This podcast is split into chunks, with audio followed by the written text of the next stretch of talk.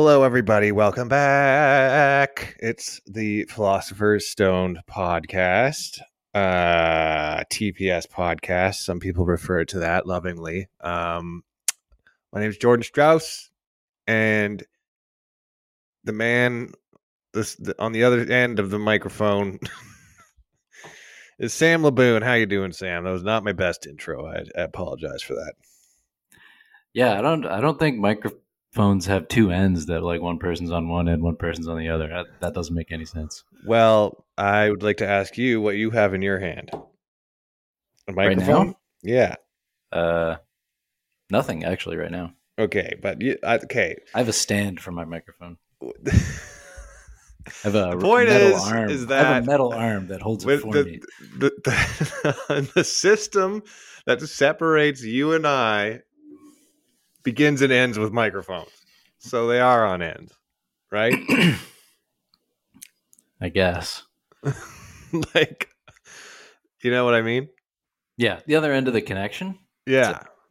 like your voice is going into a microphone. I guess it's actually the other end of your it would be my headphones. Anyways, Yeah.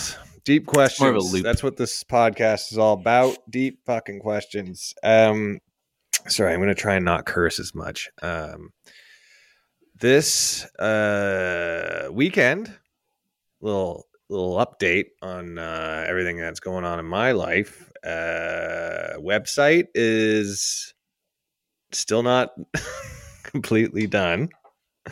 We ran into some Ugh. issues and we kind of had to dis- uh, disassemble and reassemble it. But uh, my brother is doing that work now instead of Sharon. Sharon's done. She's out of the picture.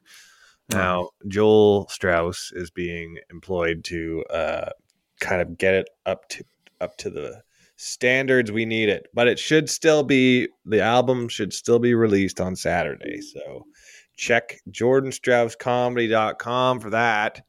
Uh, the funny thing about Cancer album will raise money. 20% of all proceeds go to bone cancer research. It's a pay what you want download. Check it out. If you're listening to this and it's past Saturday or on Saturday, March 25th, 2023, it is available. So go get it. And uh, very exciting time for comedy in uh, our city this weekend because we have TV's John Dore headlining all over the city. Whoa! What a get! Holy shit! Canadian comedy legend, uh, recent Juno Award winner. He won the Juno for Comedy Album of the Year uh, recently.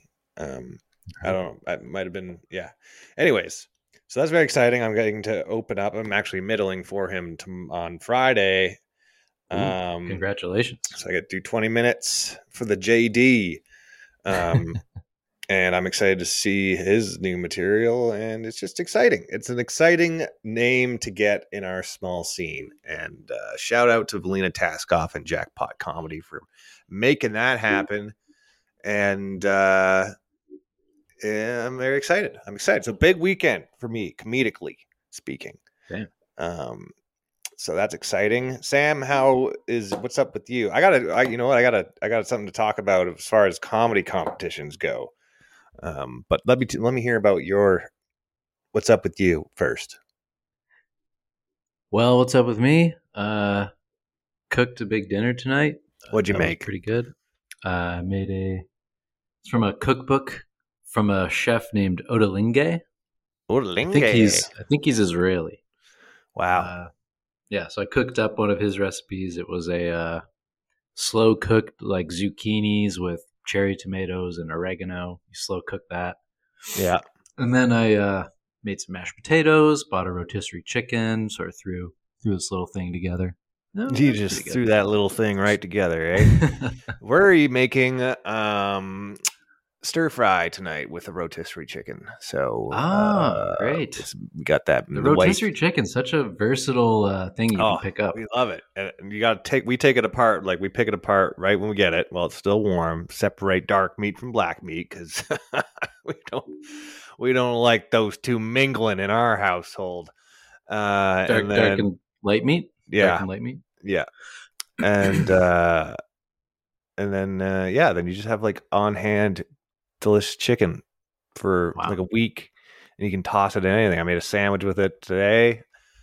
Um, Nice. and then I was going to the stir fry, and that's pretty cool. Pretty cool. Look at that. Nice. Yes. Um, what was I gonna say? Yeah, this guy this guy's uh, cookbook has some very interesting recipes in it, including uh, chicken wings. You make chicken wings, and then you make a sauce for them called banana ketchup.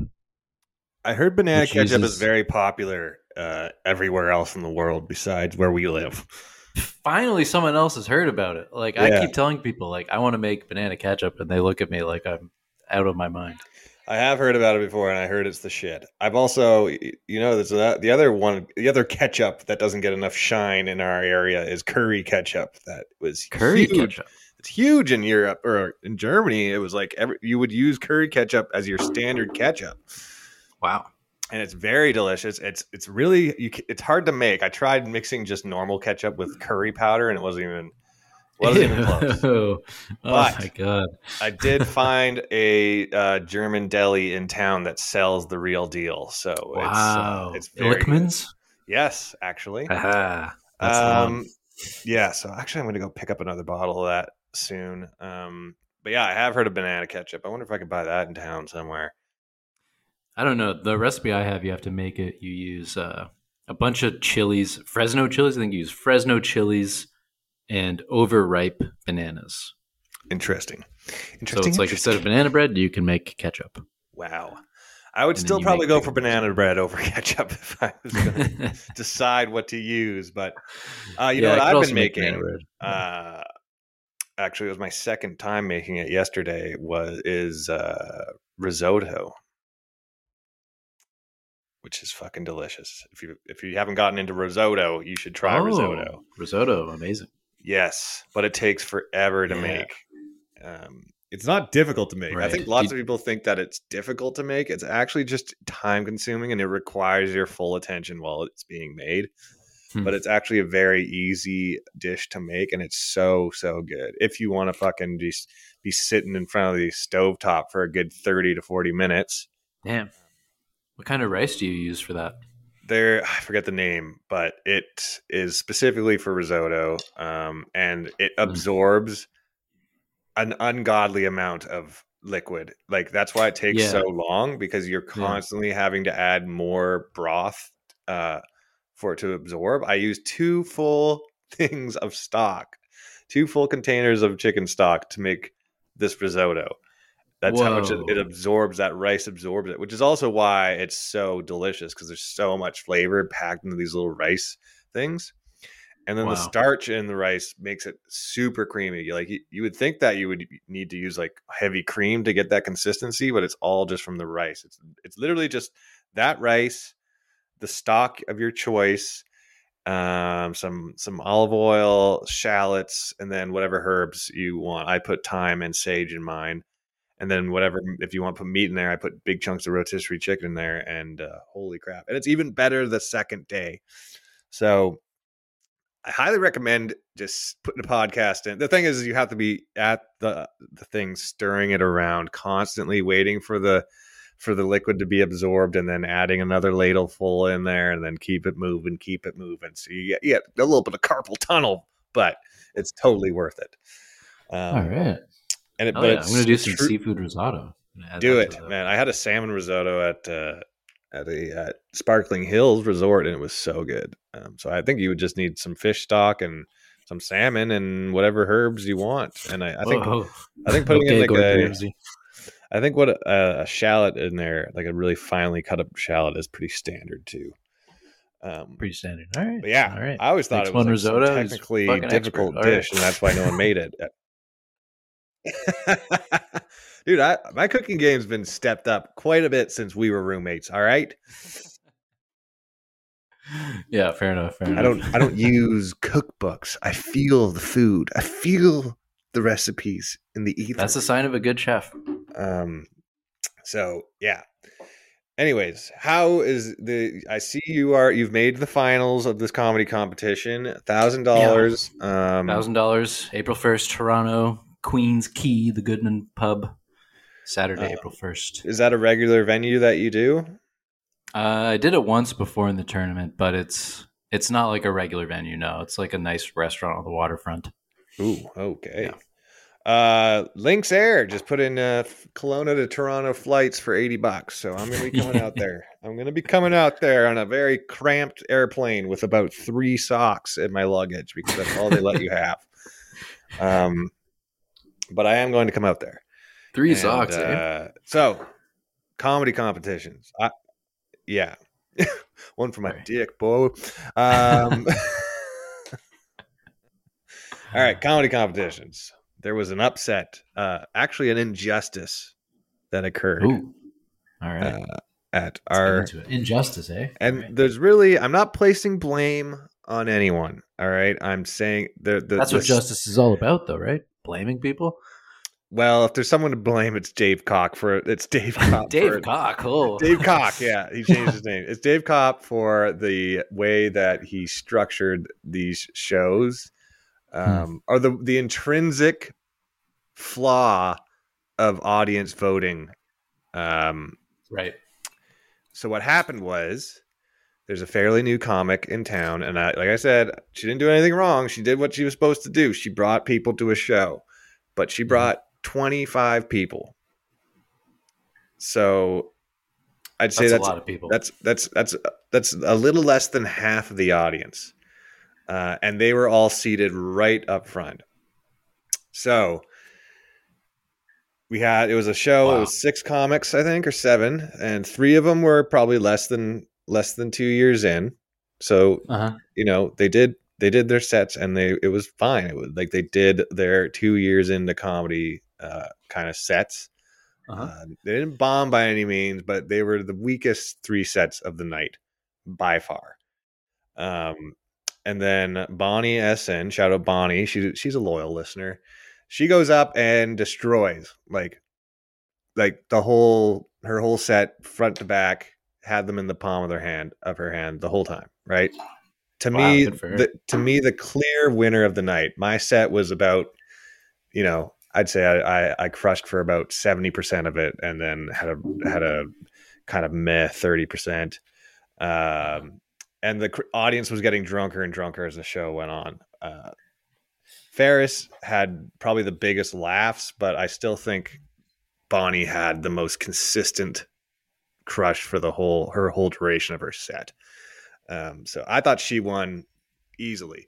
Crone, by the time Crone got up there, the, the audience was so unruly that he literally couldn't get a joke out. So he was kind of fucked from the jump. Um, but when it came down to voting, goes. when it came down to voting, audience vote. Guess who wins the thousand dollar prize? The person who probably had the weakest set of the night. And again, I'm not blaming her. She did what she should, was told to do: bring people to a comedy show. Um, so it's not her fault, but a clear, clear example, and it was clear to everyone who was there that the way a winner was decided via audience applause is severely flawed when people can bring 25 people, right? So uh, I don't know. I don't know what the rest of the audience thought walking out of there, but it was like the the weakest comic won the top won the prize a thousand dollars. It's a big that's someone's rent pretty much. So it's not like oh they won a hundred bucks. They won This a is uh, chunk yeah. of money that Um, people would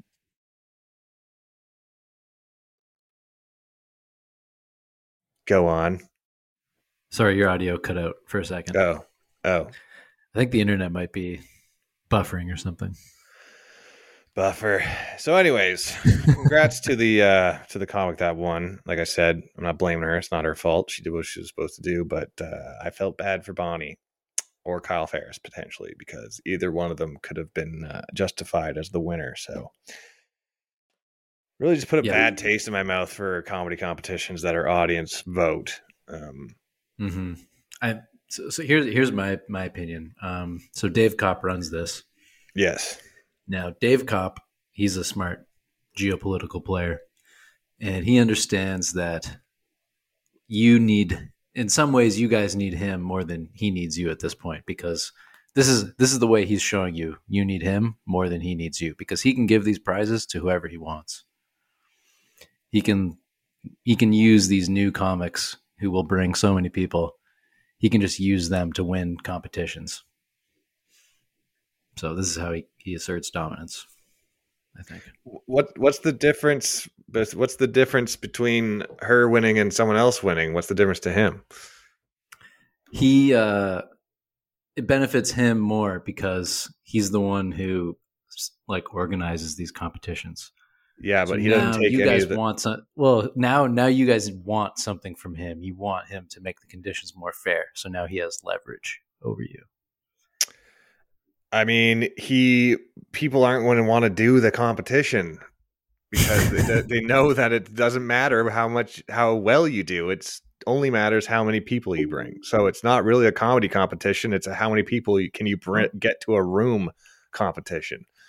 Maybe maybe you just gotta bribe Dave Kopp a little bit, and he'll change the rules. Well, I'm not. I mean, I've, I'm I'm sure he's already gotten bitched at. I didn't want. I'm not. I mean, like it was such an egregious violation of what was fair that I, I mean, everybody was not like people were not very happy with that outcome. Um, so, I mean, I want to be like, hey, how about instead of having eight comics on this show, you you cut it down to four so people get real set times, and you don't put anyone on who hasn't been in comedy for five years, right? I'm talking about people who couldn't get 20 people in there if their life depended on it, you know, because everybody's already mm-hmm. sick of their shit. Uh, put people on that have headlined that room before. Make that a rule. Because then you know you're going to get the comics that have been doing it long enough that they don't have anyone that wants to come see them do comedy anymore. So they won't be able to pad the room with their own friends. Hmm. Yeah, it could be.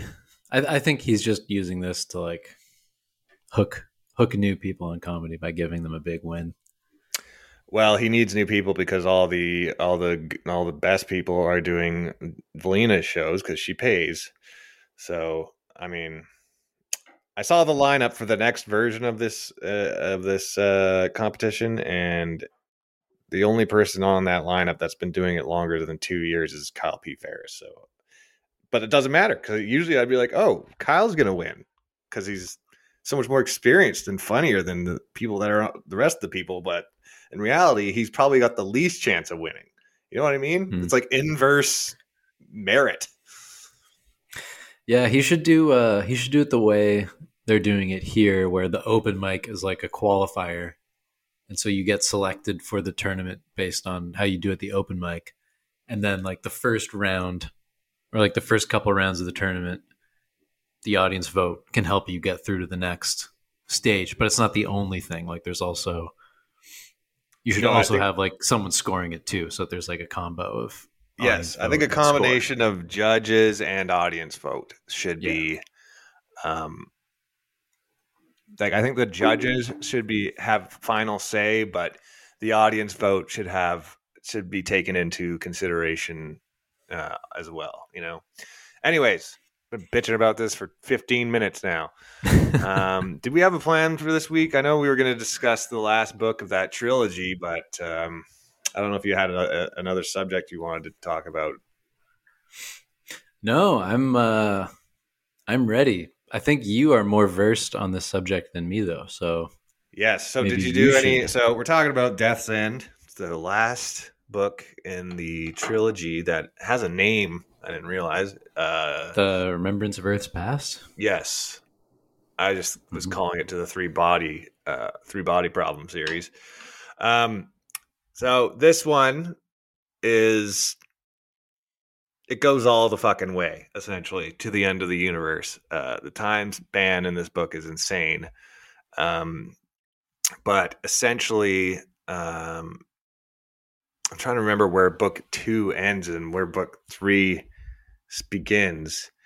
But uh, the aliens uh, pretty much enslave humanity, and then humanity sends out a message to the universe, everyone else in the universe, and essentially condemns both the aliens that are invading and humanity to death by doing that. right? It's the whole dark theory, our dark forest theory that we were talking about last episode. Deterrence. Think was the- deterrence. we didn't. So- we didn't quite actually get into the deterrence in the last episode. Okay, so um, the aliens are coming to invade uh, Earth, and the only way that because they're so much more advanced than humanity as far as their ways of, of fighting that humanity is pretty much not going to be able to stand a chance at winning right? The aliens Right. they sent a probe out uh, to get to earth way before the actual fleet goes and the, the the single probe they send out destroyed all of humanity's uh, military in like half an hour. So like it's the power difference was insane. So there was no way humanity would stand a chance so they had to figure out a way. And then when one of the characters realizes this dark th- forest theory the way he stops the alien invasion is by essentially threatening to send out a message into space the locations of both the alien invasion planet and earth's planet. Essentially a, a, a, uh, a mutual mutually assured destruction tactic right? And that's the deterrence era when they figure out when the aliens figure out that the humans have figured out that that's the scenario, and then they essentially have this button that they have their hand on, and are like, if you guys uh, try and kill us, I'm pressing the button, and then it's only a matter of time before your planet's destroyed and our planet's destroyed. The doomsday button. Yeah, essentially. and the person who holds it is called the sword holder. And uh, yeah, and he literally just sits in a in a bunker with his hand on this button, just in Damn. case the alien. Talk about carpal tunnel. yeah, yeah. So what ends up happening is uh, the button gets given to a person who the aliens believe won't press it, and they're correct, and they end up enslaving humanity briefly. Mm. And uh, they Key stop problem the ability the, for uh, humans to The doctrine of send out deterrence this is it only works if they think it's good. Sorry.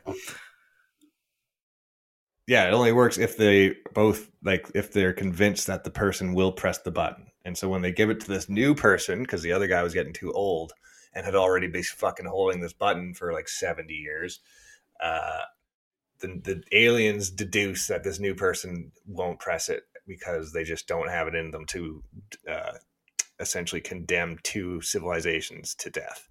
So uh, they do a little read on this person. They're like, "You don't have the fucking guts," and then they invade Earth and they destroy what they believe is all of the uh, mechanisms to broadcast out the message of the locations of the planets.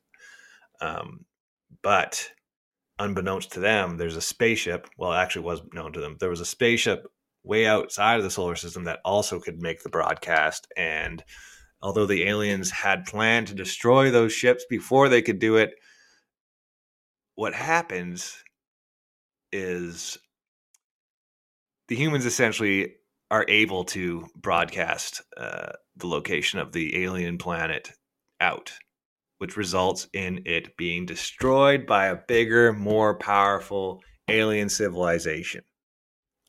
And one of the the only reason they were able to do that before the, the aliens could destroy their spaceship that could broadcast was because they accidentally uh, fly into a zone of uh, they essentially f- f- discover the fourth dimension which allows them to dismantle these probes uh, that previously were impossible to penetrate or dismantle so they go into a higher dimension dismantle the probes before the probes can destroy their ship and thus are able to send out the message and uh, that was mind-blowing because it describes what being in the fourth dimension is like, and it was very hard to imagine what they were describing. Uh, I don't know if you remember any of that, or did you, you haven't read this book? I'm realizing. No, I haven't. I haven't read this this book. Um, but the fourth dimension is uh, essentially there's no nothing is hidden from view, and nothing is is uh, you're not, and there's nothing that you so like as far as like distances and like like uh, one of the things was they realized that if they weren't careful they could accidentally like uh uh you know uh put their hand through their own organs um by accident? By It's really hard accident, sure. I But just sat on it's my like- hand. I don't it sounds like I got in the way they're describing it is that they can see every part of the human body inside and out at all times and every part of any mechanism inside and out at all times. So uh, there's no uh, it- it's, it's basically you have unlimited access to anything that is in the third dimension. So anything you look at in the third dimension from the fourth dimension you can see everything about it with no there's no nothing hidden. You can interact with any part of it right? So they they were in the fourth dimension they saw the alien probe and now realize that they can see all of its inner mechanisms and they can go in there and uh, manipulate it which is how they dismantled it. Um, but the beings they also they also run into uh, spaceships that were from the fourth dimension and those look kind of normal to them because they were all, they were always in the fourth dimension. So it's not until you look down to the third dimension does everything become super weird. Anyways Hmm.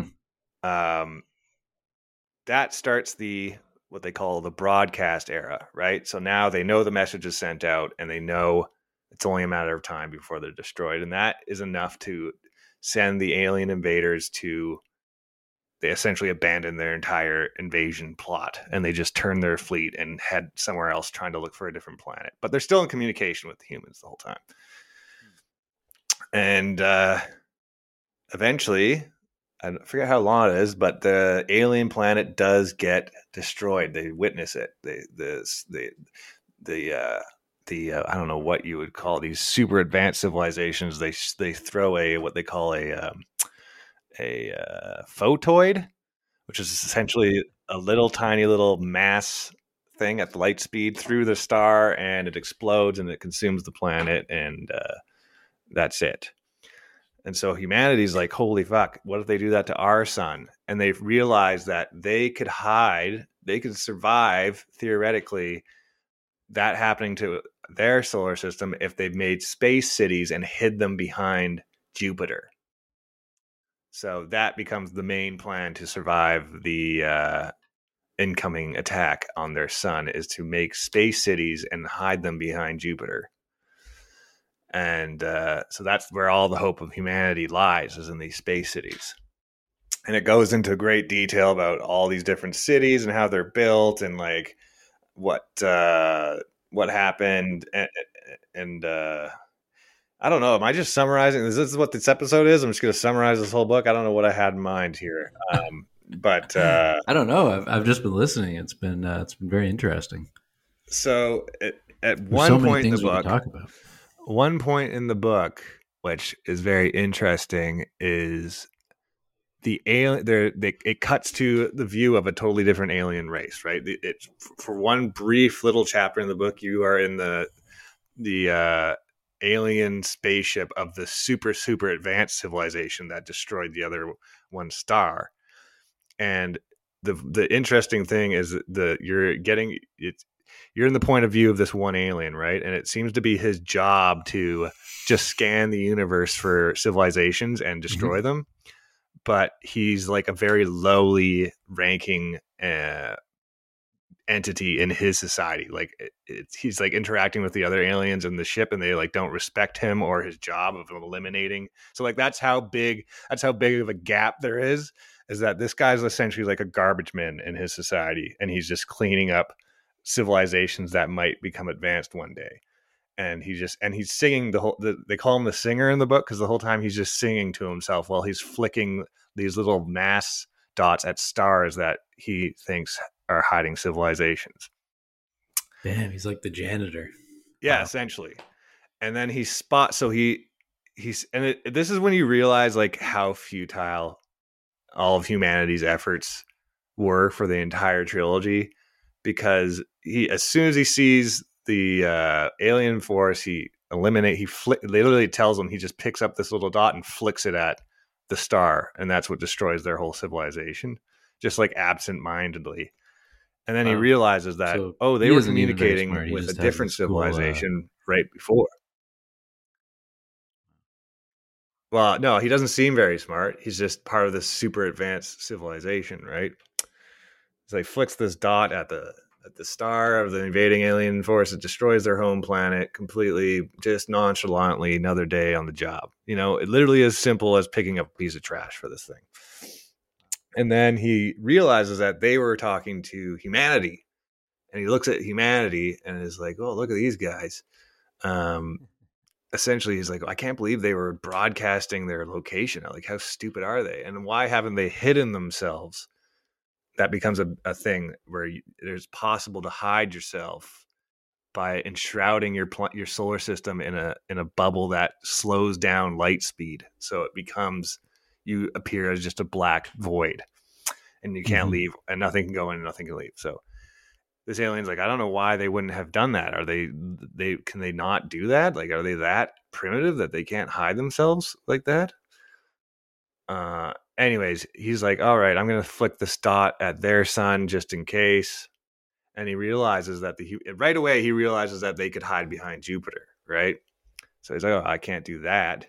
I got to use this other weapon that we're not really supposed to be using but everybody's using it so why not? We'll just use it too. That he literally asked like his manager like am i is it cool if i use this? Because i know we're not really supposed to be using these weapons.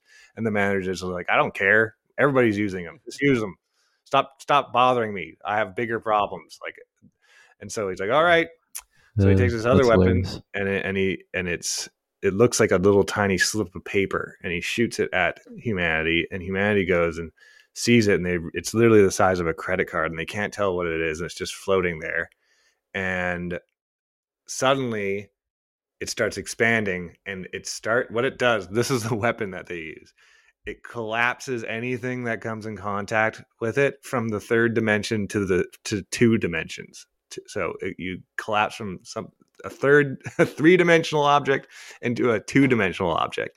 So essentially it just turns everything into like the flattest sheet of possible mo- so every molecule is side by side. There's no layers of anything. It just becomes as thin as possible right? I'm talking no third dimension no thickness whatsoever. So they shoot that at the at the solar system and slowly there's a scene where two two of the humans are on Pluto watching their entire solar system turn into two dimensions. And it's wild. There's a wild thing that they describe. And it's like, it's kind of like what they were describing in the fourth dimension, looking at the three dimensions.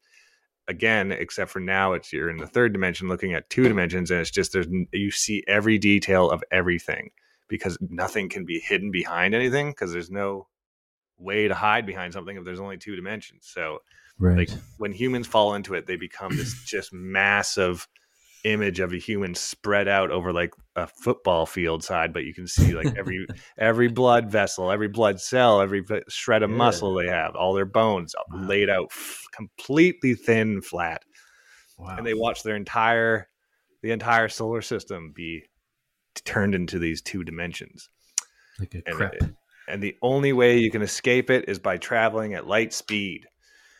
And earlier in the book, when they were trying to develop light speed, it was deemed illegal. So humanity had not developed that one thing they needed to escape this attack, which was light speed propulsion.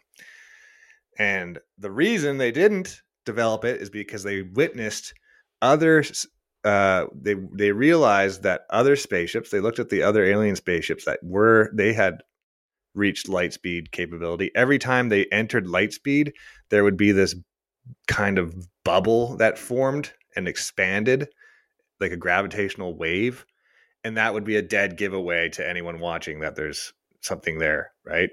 So humanity's like, we can't be doing that because if we, if someone, if one time someone enters light speed too close to Earth, it'll be like a huge sign that they're they're there. So they make it illegal, to their detriment, at the end because it causes their demise.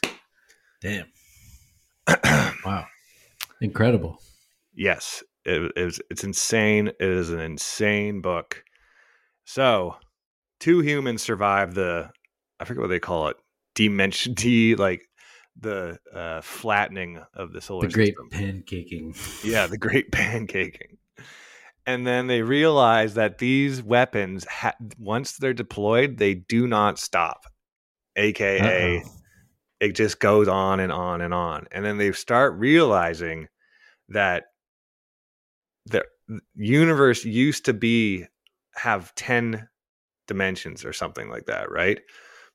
But the civilizations that would occupy these dimensions kept using these types of weapons until the dimension was completely gone, right? So now they're realizing that because when they do enter the fourth dimension, they meet this structure that talks to them and tells them that there's only a few puddles of the fourth dimension left because people were using these weapons in that dimension too until the fourth dimension essentially dried up and there was only the third and second dimension left.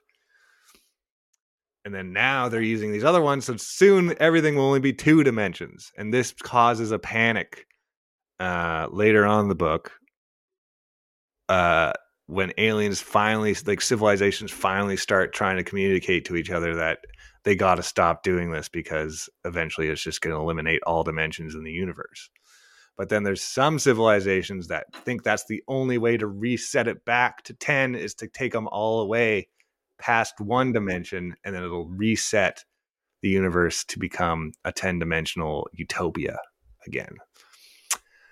And uh, essentially that's kind of where the book ends up is all the uh, civilizations in the universe pleading to each other to um, stop this madness. And i guess the philosophy is the idea that civilizations have can have that type of effect on nature itself and how much of nature is actually how it was originally how much of physics could potentially have been manipulated by technologies like this.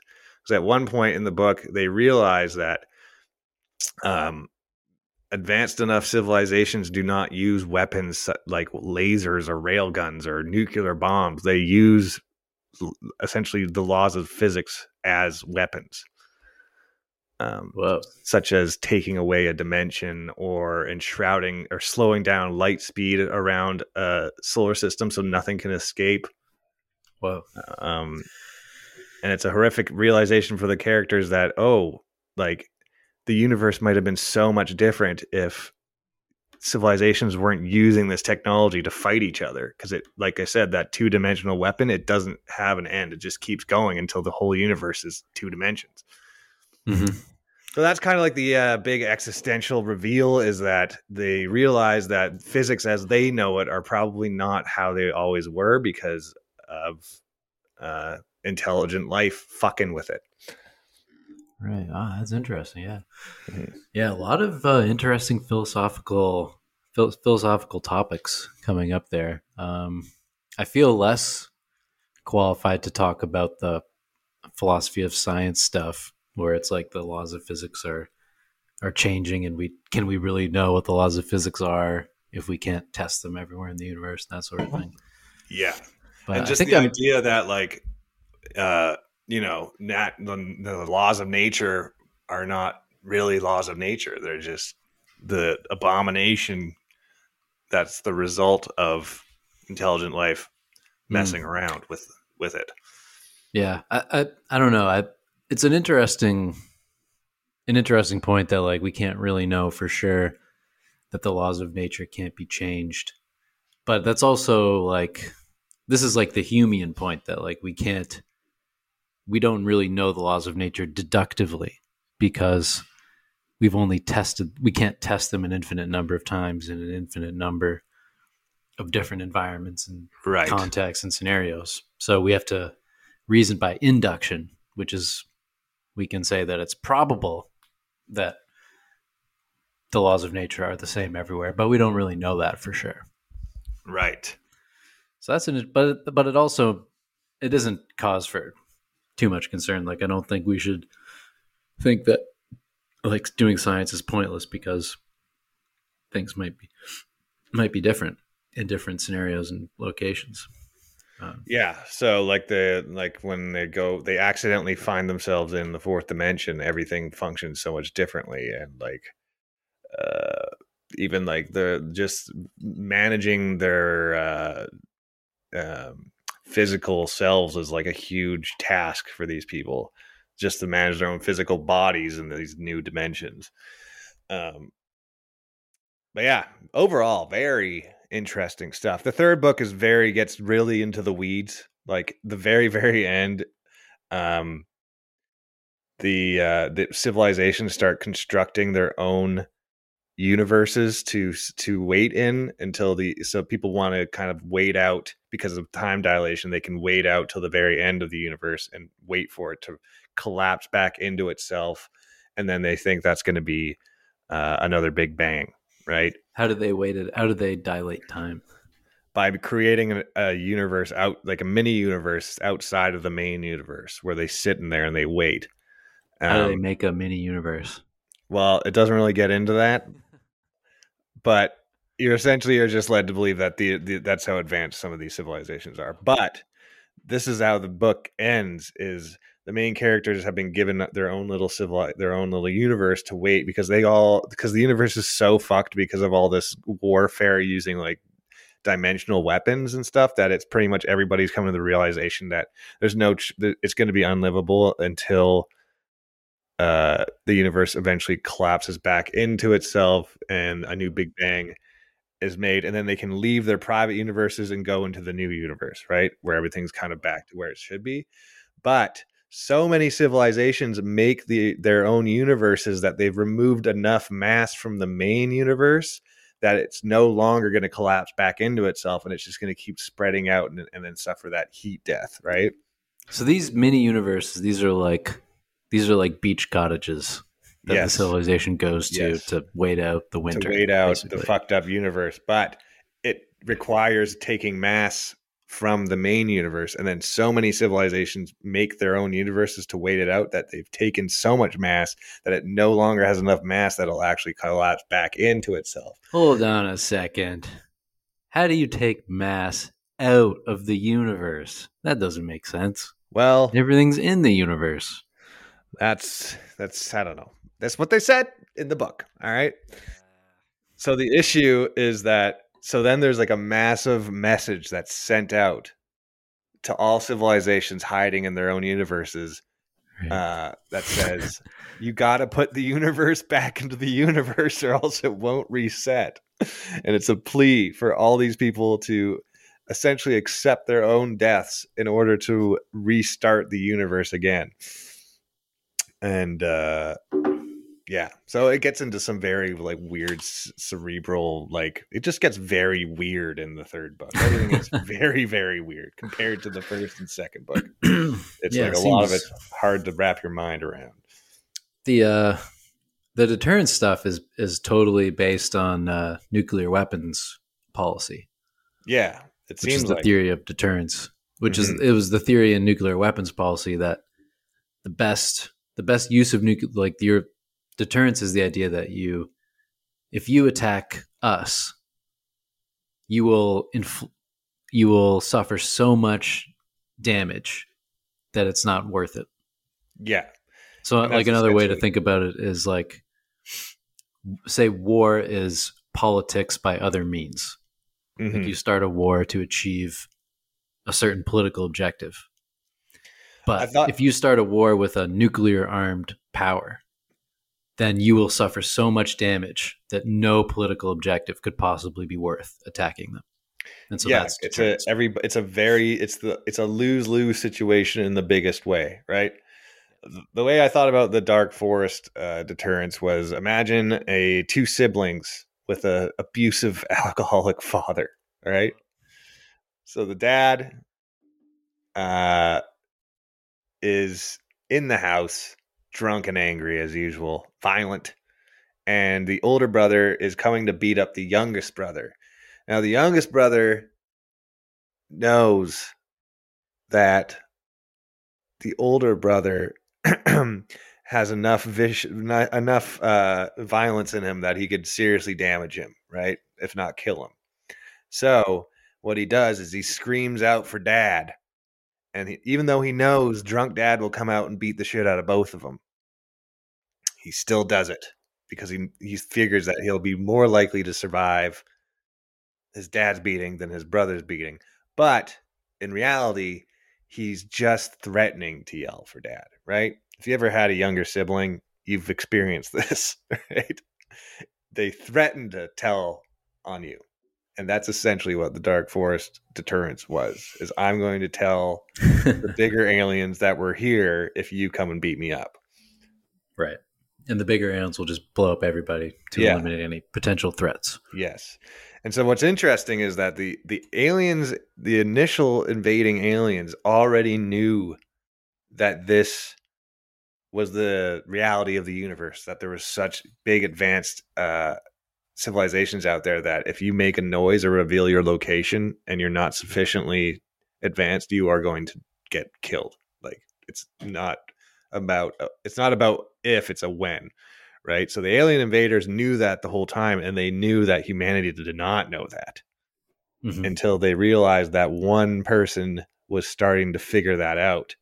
And they were trying to get their agents on Earth because there's humans that like side with the aliens and are like kind of like they're they're inside agents, and they tell them Quiz, to- Qu- Quislings.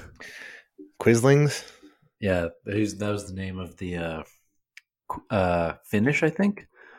Uh, oh no, sorry, he was the prime minister of Norway during World War II, and he was like a Nazi uh, sympathizer.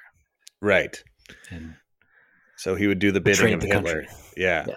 So that's what these humans were, and they were tasked with trying to kill this guy because, and they didn't know why they were tasked with trying to kill this guy, but they just knew the aliens really, really were scared of this one guy, and that's kind of like a mystery throughout, especially the second book. Is this guy realizes that for some reason he's a major target, uh, even though he's not like he doesn't have any real like military background or or like he doesn't have any background of being dangerous. He's just a regular guy, but he just the aliens just realize that he's almost stumbling upon the fact that the universe is a dark forest.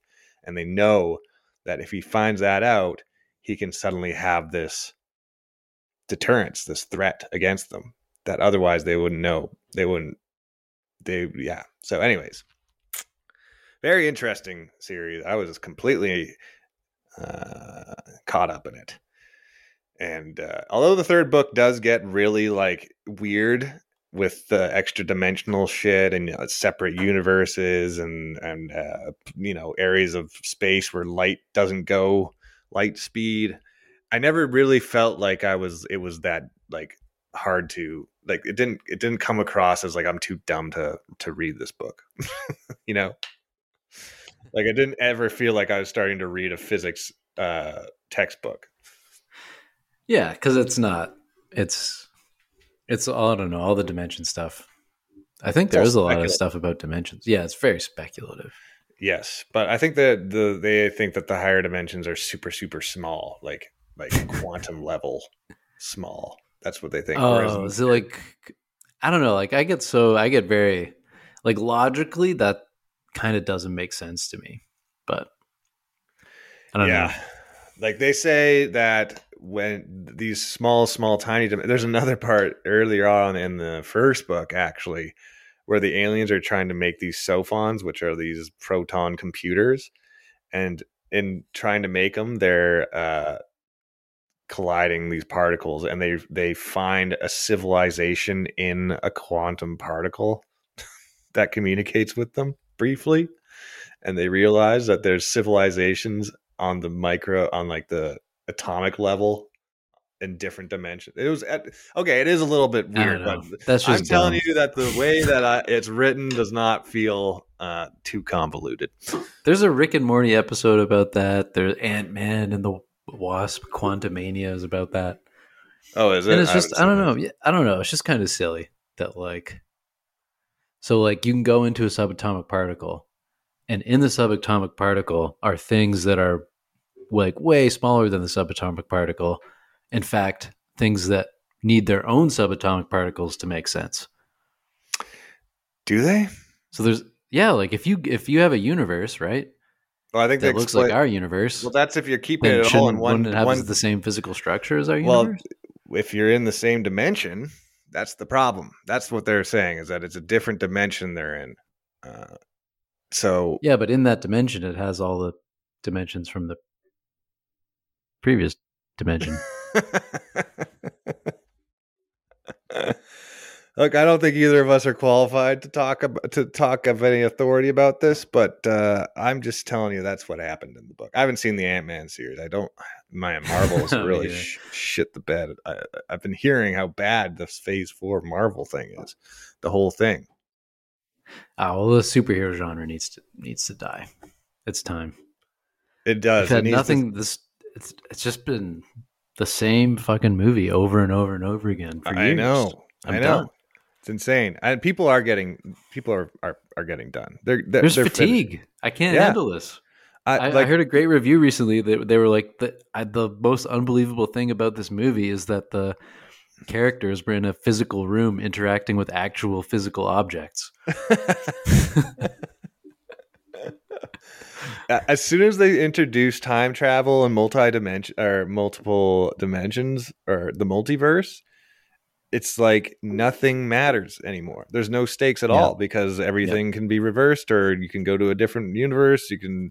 It's like uh, the the only thing that gives its high stakes is that there is only one planet Earth, and there's only now, one. yeah. Now you know there's like an infinite number of them. yeah. Yeah. so it's like what are we fighting against here and uh everything has to be such high stakes like there like it's like every single superhero movie the stake is the the entire planet right Like, Yeah. all of humanity is always at stake right it's never it, it just needs to be more low i want like a local like gotham like that's what batman's good at Yeah, he- Batman should go after like a shitty McDonald's manager or something. like like some the, asshole. The Dark Knight trilogy uh, is only about Gotham, right? That's what that's Yeah. what's at stake, not humanity as a whole. It just takes you. It's just way too drastic. That's why I Yeah. want a good Spider-Man movie where it's like, you know, you bring it real back to the neighborhood. You know, you're t- you're stopping a kingpin, not a fucking robot that's gonna, you know, or an alien that's gonna steal a dimension. You know what I mean? Like let's let's bring it back a little bit. Everything's so ma- cranked to the max as far as Yeah. high stakes, and anything can happen. You can go into any universe. You can reverse time. You bring people back to life. What the fuck is going on here? You know, why am I going to see these movies at this point? Hello? Uh oh. Hello. Might have lost Jordan here. I think we lost Sam. This is not good. This is not good. I think we've lost Jordan. Uh oh. All right, I'm just gonna try and contact him for a second here. Ah, the magic of What the hell? The ends of our microphones have become disconnected. That's how we started. We started talking about how we're on two ends of a microphone, and now we're on neither end of a microphone. Just totally adrift. I'm just gonna text him here. I think you dropped the connection. I'm gonna blame him. I'm gonna say you dropped the connection. Your fault. Yep. His little icon is red. He's offline. His internet is dead. Well, I don't know even know if this is going to get recorded, but I might as well just uh, apologize for the technical difficulties that we've suffered here. And it looks Okay. to be that Jordan has completely lost uh, internet. I'm going to call him. I'm going to call his cell phone. Call him on his cell phone. This is real professional of us, but hey, we have no ads, right? How many podcasts can post that? No ads at all to affect your experience of this show. Hello. We might be the best adless podcast.